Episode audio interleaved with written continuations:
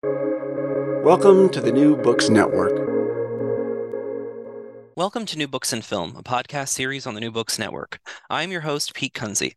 My guest today is Courtney Brannon Donoghue, assistant professor in the Department of Media Arts at the University of North Texas and the author of The Value Gap Female Driven Films from Pitch to Premiere. The book was published by University of Texas Press in 2023. Good afternoon, Courtney. How are you today? I'm doing great. Thanks for having me. Pleasure is mine. Um, so, to begin, can you tell us a bit about your background and your training? I mean, it depends on how far you want me to go back. Uh, um, Whatever the quick answer, yeah, the quick answer is uh, I was an undergrad and I studied biomedical science and I took a film class for fun, and then I realized how much I love doing research and writing. Um, and I, and I looked back at like my, you know, growing up, and that was like the thing that kind of was uh, the inspiration or the motivation behind a lot of my my studies as a student. Um, so I studied English and film as an undergrad. I went to Texas A&M, Gig 'em Aggies, and then I jumped ship uh, for the rival school, UT Austin, and I got my master's and PhD there in the uh, radio, television, and film department. I was a global, I focused mostly on global media and the media industries. And so I was doing work on the Brazilian film industry, particularly during a time of the commercialization of the industry and Hollywood coming in and taking advantage of certain film policies um, that encourage international investment and partnerships. And so I was doing field work, I was going to Brazil, I was interviewing folks in the film industry. Um, and I was doing, I was very interested in this relationship between and complicating the ideas around uh, the global and the local, um, particularly in this uh, type of production strategy uh, or model that Hollywood calls the local language production, which is very much right from this American English language centric viewpoint that English is lo- is global and the rest of the world is you know like local. Um, so I did a comparison uh, looking at Sony Pictures and some of the local language productions they were doing. They had a, they had a office in Brazil, they had an office in Spain, and I was go I was doing field work in both places and interviewing folks in the film industry there who were were producing and partnering with Sony in those locations, and also the local managers and production director or the directors of, of production in, at the studios. Um, and so that's kind of where I, I got my start as somebody this this kind of tension between the global and the local and Hollywood and um, industries in Latin America and Europe. And I'm curious, um, how do you see that kind of informing the work you do in the value gap, where it seems your attention shifts to a U.S. context, but I imagine you imagine com- continuities there. I'm curious what you saw yourself doing as this project kind of evolved. I imagine from your earlier project. Yeah, so I think part of it comes with my training. Uh, a lot of us who went to UT Austin for grad school, which you did as well, Pete, um, we talk about how we were very much uh, interested in the tools and the questions, and less about, um, you know, we we only do this media sector, we only look at this industry, we only do this. And so um, when I was doing field work in Brazil and Spain, and I was interviewing folks, middle management, executives, um, both in Brazilian companies and who were Brazilians who worked for the Sony, worked at the Sony office in both locations, or Sp- uh, Spanish uh, professionals who worked at that office. I started, I in the back of my mind, I was like, huh, I'm talking to a lot of middle-aged white guys. Um, and so I, I would, I, I think I was so surprised the time I talked to a VP um, a, oh, who was a woman um, because I expanded this project for beyond this dissertation into my first book called Localizing Hollywood. Um, and Localizing Hollywood was looking at um, different case studies from the major studios at the time, formerly known as Fox, uh, Warner Brothers, Sony, Paramount. Um, and I was in Universal, and I was thinking about um, the local language strategies in seven different markets. And so I did field work for the first book I expanded the dissertation and I was looking at, you know, the number of studios in a number of markets in Brazil, uh, Mexico, and um, a couple of in number a couple of uh, markets in Europe. And so I started seeing beyond just Sony and beyond just two markets. I was looking across seven markets. I was looking across uh, multiple Hollywood studios, local offices. Um, I was looking at their partners and local offices. Um, and I was talking to people who were based in LA. And basically, you know, outside of the, like the local Brazilian or the local German or the local uh, Spanish um, production companies or distributors, looking only at the Hollywood studios, it was mostly men in these positions of power. Um, and so it wasn't surprising, but I also was really interested when I did get to talk to a woman who was a VP or a country manager for one of the offices. And I I would ask, I would like slip in little questions about you know working the kind of gendered experiences, women working in these spaces, uh, the kind of differences between you know you're working for a Hollywood company, but it's a local office and you're also working for the local industry. And so very often the women would not answer my question. They would, uh, well, I don't really think of myself as a woman uh, manager or um, a vice president. I'm just a vice president, and this is what I do. And I work in marketing. And they like spin the answer or they spin their response. Um, and you know, there's many reasons I go into the book for this because I was seeing that later in Hollywood too when I was I was doing interviews with um, certain women or some some some of the women I, I talked to.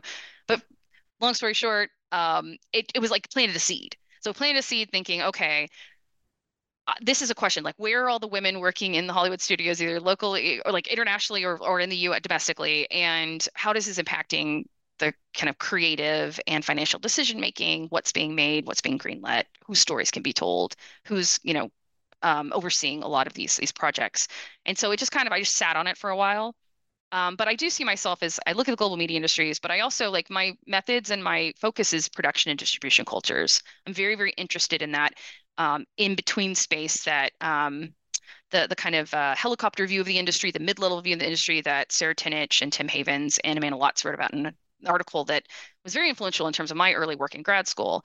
Um, and so I'm interested in like how do you look at what's going on in structurally and industry wide, but how do you also look what's happening in an institution or on a very particular film or within a company um, in a kind of more interpersonal, uh, individual way? And so, how do you do both of those things at once? And so, that's ultimately like the dissertation to the first book, localizing, localizing Hollywood, to the value gap. It kind of those are those are my threads. So, uh, you asked the question I wanted to ask, which is uh, as we were well trained to ask at Texas, which is how do you study something as important, pervasive, macro as gender and gender inequities in the film industry? Or how did you decide to decide? What was your research process? It was not easy. Um, I think that there is definitely a trend um, among some folks I know that when you get to the second book, you're like, okay, I, if you wrote your first book based on your dissertation, you had that momentum, you had all those years, you were able to build on it, or it was, you know, maybe some pretty similar to what you wrote your dissertation on. With the second book, you can do something whatever you want. Like you can you can build on it, you can start over, you can do a new project. And so I I was like, I'm going to do something with through the same lens, but I'm going to ask different questions and I'm going to do all the things. And so for me, I think I was, I mean, I look back and I was overly ambitious for this project. I was originally was going to be global. Like I was going to do, I did, I did, I, did field work um, in Sweden and Ireland. I've been doing, you know, I've been going to Toronto for the festival for uh, almost 10 years now. And so I've been talking to people in, in the Canadian film industry. And so I was thinking about like how originally the book was going to be, yeah, it's Hollywood, but it's going to be these like, how do we talk about gender and different inequities and, and, uh, and, and women's experiences in different film industries. Um, and then COVID hit. So I was like, oh, I can't do follow up. Like I couldn't do the deep dive and the follow up interviews that I like to do. I couldn't spend a lot of time on the ground. And it just, I, and, and again, it was, it was too unwieldy. Like it was just too much. And so I think that ultimately you have to keep refining. It's like what I tell, I talk with grad students and undergrads about research projects. You have to be refining and refining and refining. Like, yeah, I had this big question to start with but as I went along, I started kind of giving myself um, like I couldn't get access to this, or I couldn't get this person to talk to me, or I the access I did get followed me. I, I went into a new direction, and so I think a lot of it's just being flexible, adaptable, and uh, knowing, you know, like I was on a timeline, like I was going up for tenure at my university, uh, and I wanted to get this book needed to be out and so it's a lot of those things. And so for me, it's like, you know, it's not just the story I want to tell. Because trust, trust me, I could have worked on this book for 15 years. I had a lot more things that I wanted to put in it. so a lot of it was just what I had access to, what I had time to do. Um, and then ultimately, like what I found to be the most interesting things coming out of the, my conversations with women in the film industry. And that's ultimately like how I focused. But from the beginning, honestly, the book always was going to be about thinking about the film industry and about the filmmaking process as this kind of wide, um, like this wide I guess holistic. I don't know if that's the right word. Um, looking at the kind of broader, like I, there's so many books that talk about just women directors or maybe screenwriters or movies that are just taught or movies. There we go. Uh, distribution, uh, a book just talking about distribution. Um, so the idea for me, I wanted it to not just be like, well, gender, the, there are no women or there aren't enough women directing movies at the Hollywood studios, and just look at that one kind of silo of the film industry, or there aren't, or, or conversations around film festivals, right? Like how many women are being programmed in Sundance versus like um, Cannes or Venice or something.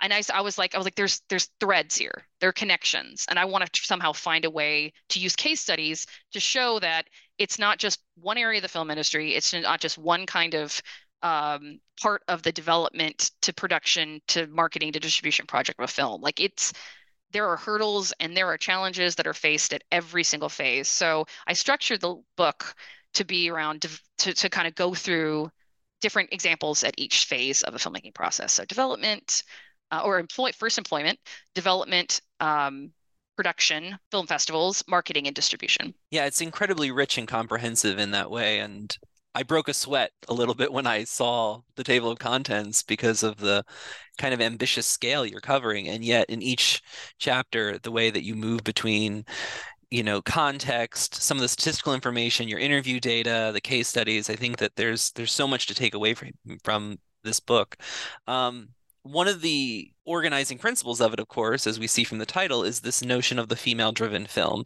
um, can you offer us a, a, working definition of that? I can give you a definition, uh, working definition I used in the book. I think that's kind of evolving, uh, the, the term female driven film. So I, I, I had, you know, I, I'd been interested in um, movies that were like female driven. Uh, and so the way that I thought about this in terms of me as a as a female audience member and the types of movies I liked, and also kind of conversations in the trades. Um, that's that was something that made me kind of focus on the female-driven film. So the way that that a producer first told me when I first started doing interviews about 2016 um, for this project, she said, "Okay, the way we think about female-driven films varies depending on who you're talking to in the industry, uh, and, and depending on what moments. Because a female-driven film in 2016 is very different than it is." the context in 2024. But the rough the long way of saying this is uh, it's a movie directed, written, and or produced um, and centered on a female protagonist or a, you know female characters. And so there's a it doesn't have to be all women. Um, but women have to be involved in, in some aspect above the line in the creative and financial decision making process. And that's the way I kind of frame it. Um, there are some movies I talk about in the book that are directed by men, but they are produced, starring, and directed towards women. Um, so there's, you know, there's a kind of there's a, like a formula, um, but it's uh, it's interesting and it's very clear in the trades when people talk about female-driven films or female-targeted films, something that's targeted towards women. Um, but yeah, so it's an interesting term, and um, it I kind of trace, at least for my own kind of research, I trace the term emerging in the Hollywood trades in the mid 2000s, mid to late 2000s, when you start to see this kind of boom, these commercial box office successes of a handful of, of um, mostly mid budget movies. And so you start to see the kind of turn away from yeah, people still use rom com, they still use chick flick, they're still using these terms that are more genre specific. Um, but now you're seeing kind of female driven, and it's a common, it's a pretty common term in the trades now. And talking to anybody in the industry. So Courtney, there's a lot of payoffs, I think, to your book, and, and one of the things that really struck me and I really valued in my own reading of it was that at the outset you note that the tendency among academics when talking about diversity in Hollywood in the broad scope of things um, that often unfolds in this kind of statistical way or this content analysis way, right? We counted the number of um, LGBT characters, or um, women spoke 60% of the time or 12% of the time. Um, it's often done very numerically, right? Um, and I think you offer a pointed critique of like the limits of that kind of work for teaching, understanding, redressing uh, diversity. Could you talk more about that and, and how important that was for your study? This is a good question. This was definitely a driving force of this project. Um, yeah, I mean, first of all, I just want to say that the scholars doing quantitative data studies led the way and they did a lot of work and a lot of heavy lifting um, in terms of getting the helping to shift the industry conversation and also just the popular conversation, the everyday conversation. So having those numbers out there and you know documentaries like half the picture and this changes everything these were really really important moments in the late the, the late 2010s um, so i i absolutely and i use i continue to cite and and use some of the data um, out with throughout the book to kind of give some like broad macro level context however I'm a qualitative researcher and I was trained to do um, discourse analysis. I was I was trained in global media and cultural studies. Uh, I was trained to do you know I I, I kind of uh, developed my toolbox to be in uh, interviews and participant observation and field work and very much interested in that. So I think what came down to it, the quantitative data studies as much as they were like, okay, we're giving you a broad macro level picture of the number 4% was being thrown around a lot in the late 2010s, early 2020s about only 4% of uh, the top 100 or whatever, I'm, I'm going to mess, mess up the statistic, um, of, of box office grossing movies in, in domestically are directed by women. And so that is absolutely a shocking and horrifying number. At the same time, I have like 20 follow-up questions to that macro level like broad statistic of of the 4% right? Like what do you t- how do you think about the 96% versus the 4% so as a qualitative researcher it, it, the these studies were not um, were a starting point. And i kind of talk about that that they helped to put pressure they helped to broaden the conversation they helped to do some some do, they did the work that they did and they continue you know to to do that. However for me who you know i want to talk to people about their experiences and the lived kind of lived everyday experiences textures and the complicated very very complicated um, path to entering and trying to build a sustainable film making career in particularly in hollywood that data wasn't doing it for me and so for me I, I have a section in one of the chapters where I'm talking about yes, employment's important because so often the data is focused on employment. But how do that's a snapshot? Like how do we move beyond the snapshot of somebody being a director in one year or somebody being hired and working for a company in that one year like how do we move beyond the sna- snapshot and we think longitudinally? How do we think about the ebbs and flows and the various experiences of uh, individual women or um, film female driven films in hollywood? And that's why uh, my my methodology i think was a complement to right? Like the quantitative data studies are a part of it. The employment studies are part of like their important context. But i wanted to ask more nuanced questions. And that's something that i talk about in the book and i kind of push back a little bit on the on those folks um, doing that. Um, but i also say that you know like it's important. I see them in kind of conversation with each other. And so interviewing as a method is is incredibly fascinating to me. I think it's the most fun method. Um, but i'm i'm interested to hear what you personally enjoy or maybe some of the challenges of it right? Because many of the people you're talking to i imagine all of them are active in the industry. And you mentioned earlier in our conversation today the, the tendency to kind of um, downplay one's positionality in explaining the work they do.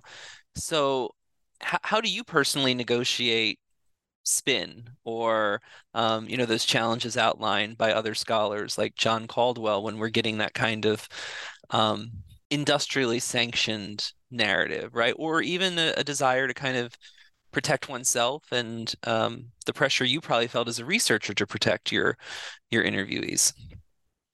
There's six questions there, so pick a couple and you like These are all, them. they're all beautiful questions. They're all great. Yeah. I mean, this was also something that was really important to me as well. Like, so because I started doing interviews during my dissertation work, my research for, and during grad school, um, I I want to shout out to one of my advisors, Joe Straubhaar, um, who's had been doing field work and audience research and interviews for a long time. And um, I was I, I he really gave me such great advice and helped kind of when I had questions or I had a roadblock or um, in particularly Brazil, which is an area that he spent lived in and spent a lot of time working in um, the Brazilian um, film and television industries, and so having that kind of mentorship um, that was very specific. Like I I never took an ethnography class, I never did any type of methods. We didn't do much of that. So it was something I had to learn on my own. And I like to think I'm an extrovert and I like to, I'm, I'm very curious and chatty. Uh, the more the older I get, the more I'm like, oh, I get this from my mother. Um, so it just it's something that for me, I love talking to people. I love understanding where they're coming from. I love asking questions. I love trying to figure things out and find patterns. And so interviewing for me is just it's a pleasure because you get to be with that person and they share things with you about their professional lives and sometimes personal lives. Um, and it's it's it's an it's like a real privilege and also it's just really fascinating because you know as academics we're in the classroom and we're here we're like you know reading books and writing and doing our research and being able to talk to live people who are doing the thing that they do uh, is just it's a, it's incredible. Um, so there's that part of it. So I, it was something that I kind of learned over time. It was just I developed my own style. Um, I, I get graduate students asking me advice for how do you do this, and for me it was just like it had to be natural. Like I, I had to just be myself and also just be really well prepared. Like you just have to be prepared.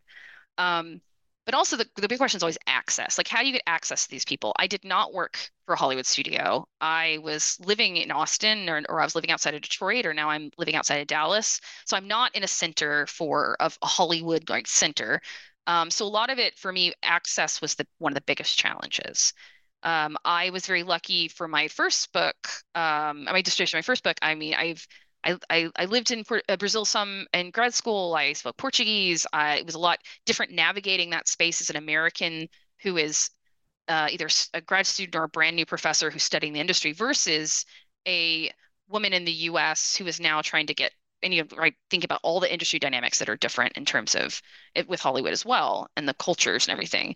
So I found that at first it was very very difficult people to get people to talk to me for the value gap. Very difficult um, and talk to me on the record. So many conversations were background conversations. So um, I would just take really good notes. I would follow up with people. Um, I'd ask them for, you know, the snow, ask them for, can you recommend anybody? The snowball effect was huge for me um, because it, I mean, the way I think about it this way is that there was the moment before Me Too, and then there was a moment after Me Too. I started doing interviews and just conver- conversations because I, I they're very loose loose interviews um, in 2016 for this project.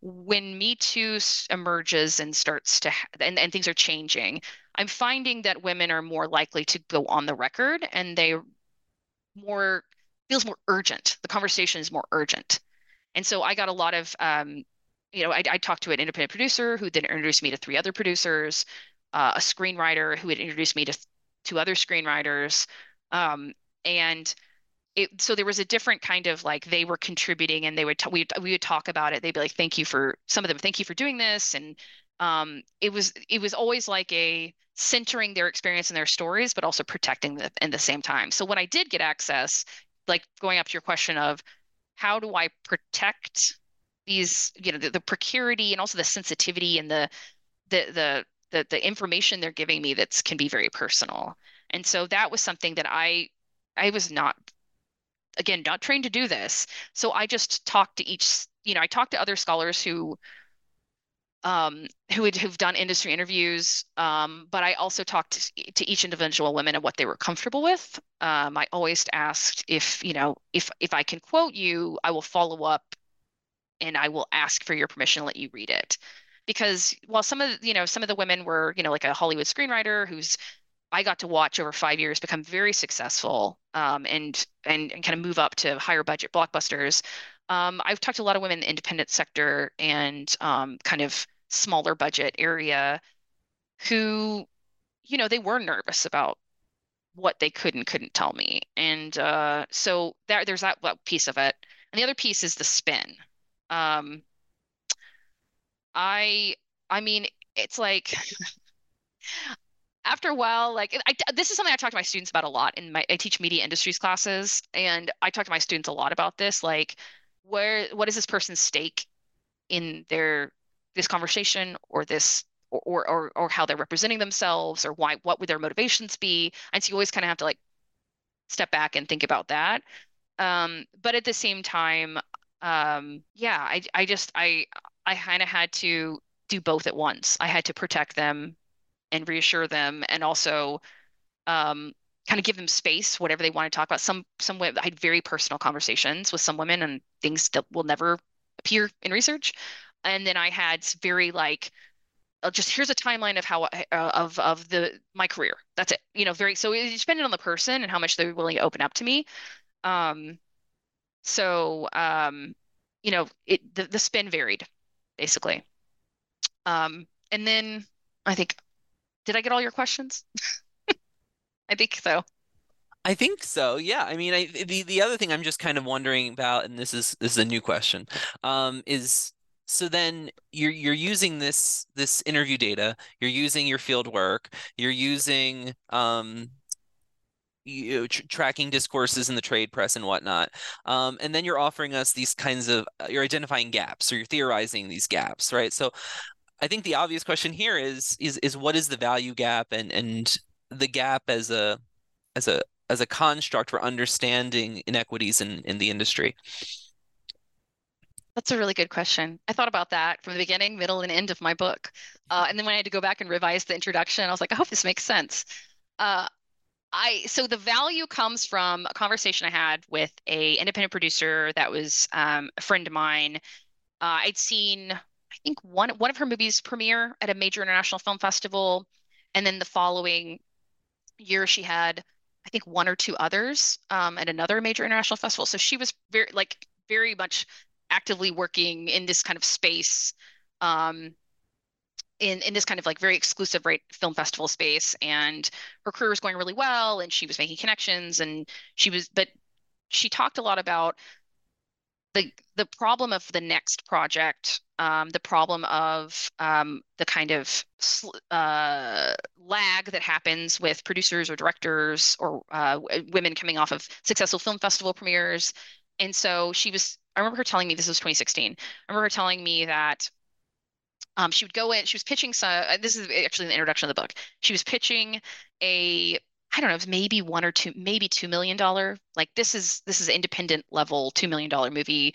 Um, that was a rom-com kind of friendship movie about, I think they were middle-aged, um, middle-aged women. And um, it's kind of like uh, something's got to give. Like, like so it's in that kind of like vein. And she kept going to different um, production companies and or she was sorry she's producer. She kept going to different um, financiers and talking to different um, studios and saying that she kept hearing the same thing over and over again like well can you make her younger? Like can she be like 30 can you get a reese witherspoon type in here yeah this this story just doesn't have value this character doesn't have value she has no value and she kept hearing this over and over again. And so that to me, I was like, and so she was just telling me like value. That's that's it. She's like, chase how this idea of value and how it's very much seen differently um, for female driven versus male driven movies or by male executives or it, it, she's like in the development process but also and you know in terms of conversation around the box office and so i was thinking about the box office she was thinking about development and i was like okay value that's it and so when i started talking to other producers, um, because that was the first kind of group I started talking to, uh, they were like, yeah, I hear that all the time. Yeah, she has no value. Oh yeah, we hear that all the time. And so I was thinking, okay, I'm onto something because typically in interviews, when you start to see patterns and things, that's you know you chase the pattern. At least that's that's one of my strategies. You yeah, and um, that's another thing that um, Joe Straubhaar taught me. So shout out to Joe. Uh, and so that's that's ultimately I started thinking about value, and I was like, okay, value. And then I was reading a lot of film studies literature and television, or and you know, television scholarship, and on the soap opera or the romantic comedy, and how these are valued, and how they are derided, and how they're devalued, and how they're not um, taken as seriously in Hollywood as uh, you know, like a like a World War II war movie or a spy movie. And so I was thinking about that, like how does value um, operate within Hollywood? How does that impact or how are female driven films valued or devalued in different ways and at different kind of parts of the filmmaking process? And so the value came first, the gaps came later. Honestly, that just came from thinking about Mind the Gap and so I was thinking about how are women navigating these gaps or, the, or these challenges, these barriers, whatever they're facing, whether it's somebody telling them they need to like swap the gender. Like, uh, I'd really, oh, yeah, the script's great, but can you just like make it a man? Can you like, can you add a love interest? Um, so I started thinking that, that again in development or the way that things are marketed um, in terms of well, that's great that women like it, but if you can bring the men too, if, then then then then then that's that's a then that then it's worth it. Let's hit. That's that's you know that's um that's bankable. So um that's kind of where the the gap came from as I started thinking about the kind of barriers and the kind of trying to deal with all these challenges not only in their careers throughout the, from between film to film but also within just the lifespan of a film from the from the script and, and through the development phase till till it's actually distributed and so that was the kind of where the gaps came from. Um yeah. And then how does the concept of risk come in here right? I mean because it, it it seems if i'm piecing together how you're understanding it from my own reading of the book um this is all part of industry lore right? Like how much of this is actually defensible beyond some box yes. office numbers in a given year yes, industry lore. I am indebted to Tim Havens. Like I use that in all of my research.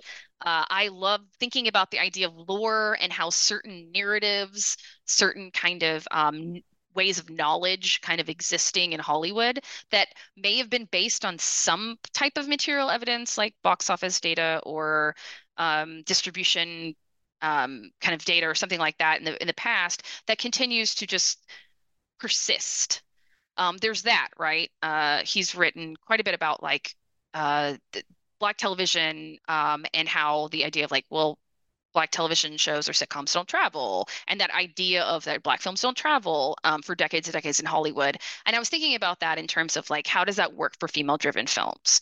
So this idea around perceived value, how uh, there, you know, I was going through the trades and I was reading again, you know, I take it with a grain of salt because it's, you know, distrib- distribution executives talking to trades, which they're very, you know, trained well to do.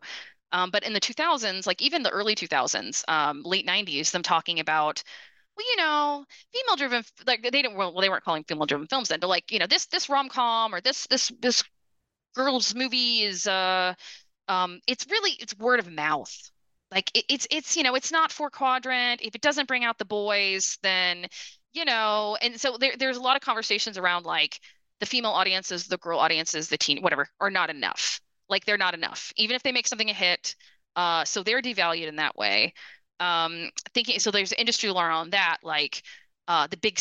There was for decades there was conversations in the trades and even talking to people who work in the industry that just this uh, the lore around or the kind of the knowledge right that's been created that they hold on to that the kind of uh, oh big box up big box office opening weekend. So like something you know like uh, like a James Bond movie is going to open really really big and do really really well, and um, or whatever male driven Marvel movie from the first phase, um, and uh, that's that's what brings people out. That's a that's a four quadrant movie for audiences that's that's a huge spectacle and that's what's gonna you know that's what makes money that's a global hit as opposed to the word of mouth slow like you may get some women they may bring their their dates. Again it's like very heteronormative right? This idea of the even way they're and and reductive way of thinking about audiences.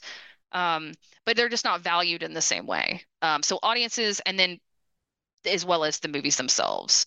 Um, so there's there's that. I mean that that kind of the lore. There's also the lore which i talk about which you know other people have talked about this it's it's kind of very well like discussed in hollywood and like this this idea or you know the industry and and just you know in publications that there was lore going around about women's experiences. And so like what the like the the experience or the interest or whatever like well the reason there aren't women directing Jurassic Park movies or the reason there aren't women directing Star Wars movies is because they don't have the experience on big budget movies like men do or they don't have the interest. Like they're not interested in that. There's there, there's some like famous uh, trade quotes that I pull out and use um, so there's that also lore that circulates as well um, that is infuriating. Um, and I think it's shifted a little bit um, because we do see women directing bigger budget movies now. Um, but it's been, you know, it's it's still very much like, well, you know, there aren't enough women to direct movies, these big budget movies. So we're, you know, you still see like um, directors lists in the studios. They're still they're they're from what I've heard, they're still very very male dominated. And, and just for those um, listeners who may not be familiar with the term, can you explain four quadrant real quick? Yes. Um, it is the way it's like the four boxes that traditionally the studios have thought about. I mean, streaming has changed everything. So I'm just, I don't even, I don't, I don't really I, I, I draw the line in my book. We're, we're talking about theatrical dis, uh, theatrical distributed films in the book. Uh, four quadrant is over 25, under 25. So those are two quadrants. And the other two are male and female audiences. And so the idea of four quadrant is like a huge hit. Like it's a Harry Potter movie, it's a Fast and Furious movie. It's yeah.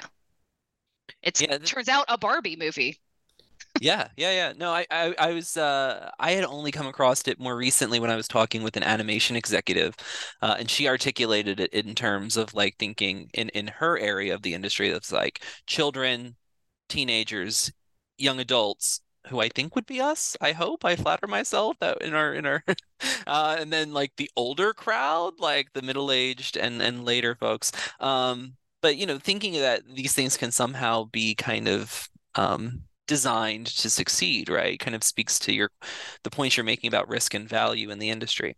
Um, one of the things you also kind of emphasize at the outset too is your investment in an intersectional framework. Um, can you talk about how race and ethnicity inflects what you found in your interviews and your research? Yeah, absolutely. And it was something from the very, very beginning that was important to me that we weren't just going to have another focus about Hollywood um, filmmaking. Um, so it wasn't just like talking to white female filmmakers, although those are the majority of women who are working in the studio system.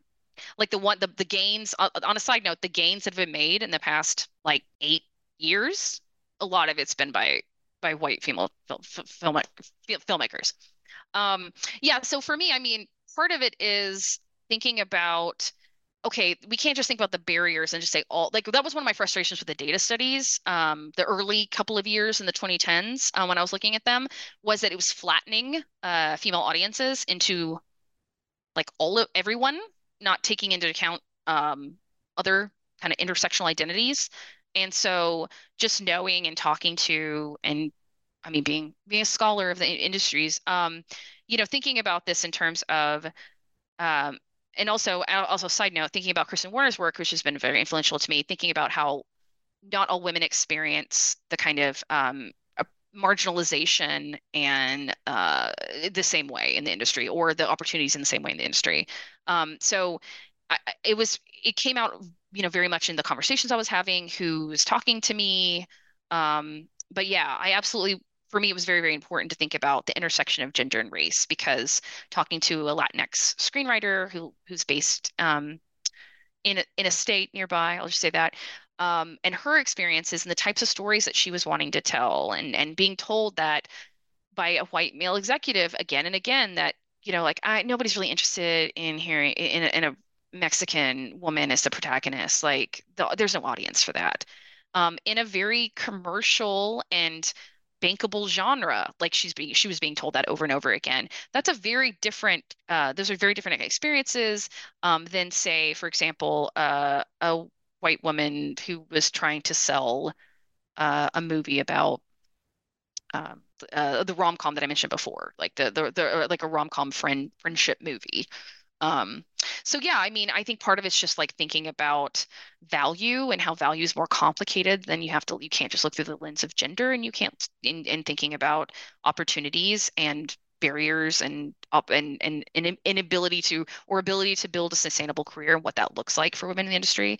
Um, it just wasn't, it, it, I wanted to tell a more uh, nuanced story but I will say that it was difficult um, in terms of, you know, like I, I, I think I say this in the introduction that I, maybe like uh, two thirds of the women I interviewed were white women, and one third were uh, women of color um, who were either Asian American, um, Latinx, or or Black women, um, and that was something that when I started to get into these social and professional groups, there were some white women who would only introduce me or, or only kind of professionally connected to other white women or that you know and so I, I talked to one producer who was very uh we had long conversations about this. She was very uh um we i not i want to say strate- strategic but she was very much like i'm going to give you a variety of people to talk to. I want and i was like absolutely let's let's do that.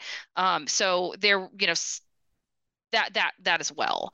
Um so I'm not I'm not articulating this very well, but it was just something very very important from the beginning that this wasn't a story about white women in Hollywood. It's even though that I that's what I had access to for like two thirds of the of the group, and that also is a mirror reflecting right like the industry like was i i was really trying not to recreate the problem that the industry was having in terms of the intersection of gender and race no i think that that's something many of us who do media industry studies are are deeply invested in as well. Um, and, and, I appreciate the section in, in uh, I believe the chapter on development where you talk about the screenwriter who refers to herself as being treated like soy sauce, right? To just kind of come in and and add some some cultural flavor um, to the work of of her white male colleagues, right? And how demoralizing that is in addition to um, her compensation.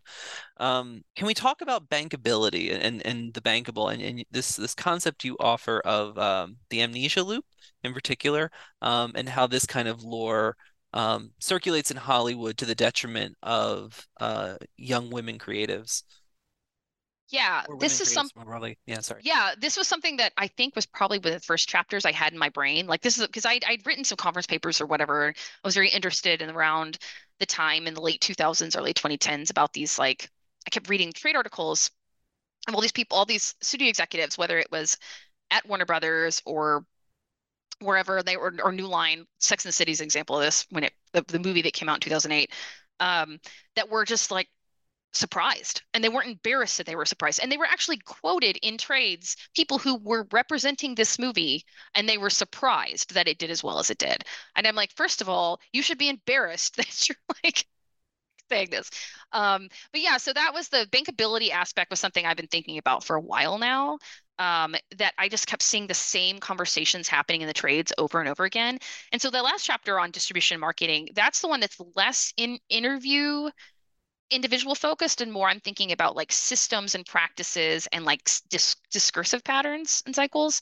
Um, and so I just kept thinking like, oh, it's happening again. Oh, it's happening again. And, the, and usually it's like a concept I kind of, or term I came up with. I think I want to do something else with it because I think it's useful. It's not just we can talk about this intersectionally in many ways. Um, but uh, this idea that there is a movie like Twilight there is a movie like Sex and the City. There's a movie like Bridesmaids that is, uh, those were all kind of modest, mid budget priced. Uh, Twilight was at the beginning. And um, there have the the studios that are actually right like releasing them have pretty like modest expectations because of this like lore and this devaluation of female audiences and and and their performance at the box office so bankability is just a term in the industry about is this person bankable? Is this franchise bankable? Does it does it how and this is again theatrically distributed. Is is it going to do well at the box office? Um, and so um, I was noticing, you know, I was I was reading the trade articles over the years just saying like these people who were surprised, they underestimate it. It does really well. Everybody's really excited. So you get a whole new wave of articles that say, oh, this is amazing look how well this is breaking box office numbers. Uh, we saw that this past year. We saw the surprise and awe of the success of Cocaine Bear. We saw the surprise and awe of the success of Barbie. Um, and so thinking about this in terms of um, just the kind of shock that, oh, women do go to the movies. And so you'd see like, uh, this was in the 2010s, you'd see another set of articles beyond the celebration that was like, women go to the movies. Look at them turning movies into event pictures. I saw so many articles like this is like the Super Bowl for women about Sex in the City, the film. I'm as I always say this, I act like the second one doesn't exist um, because it's it's hor- it's horrible.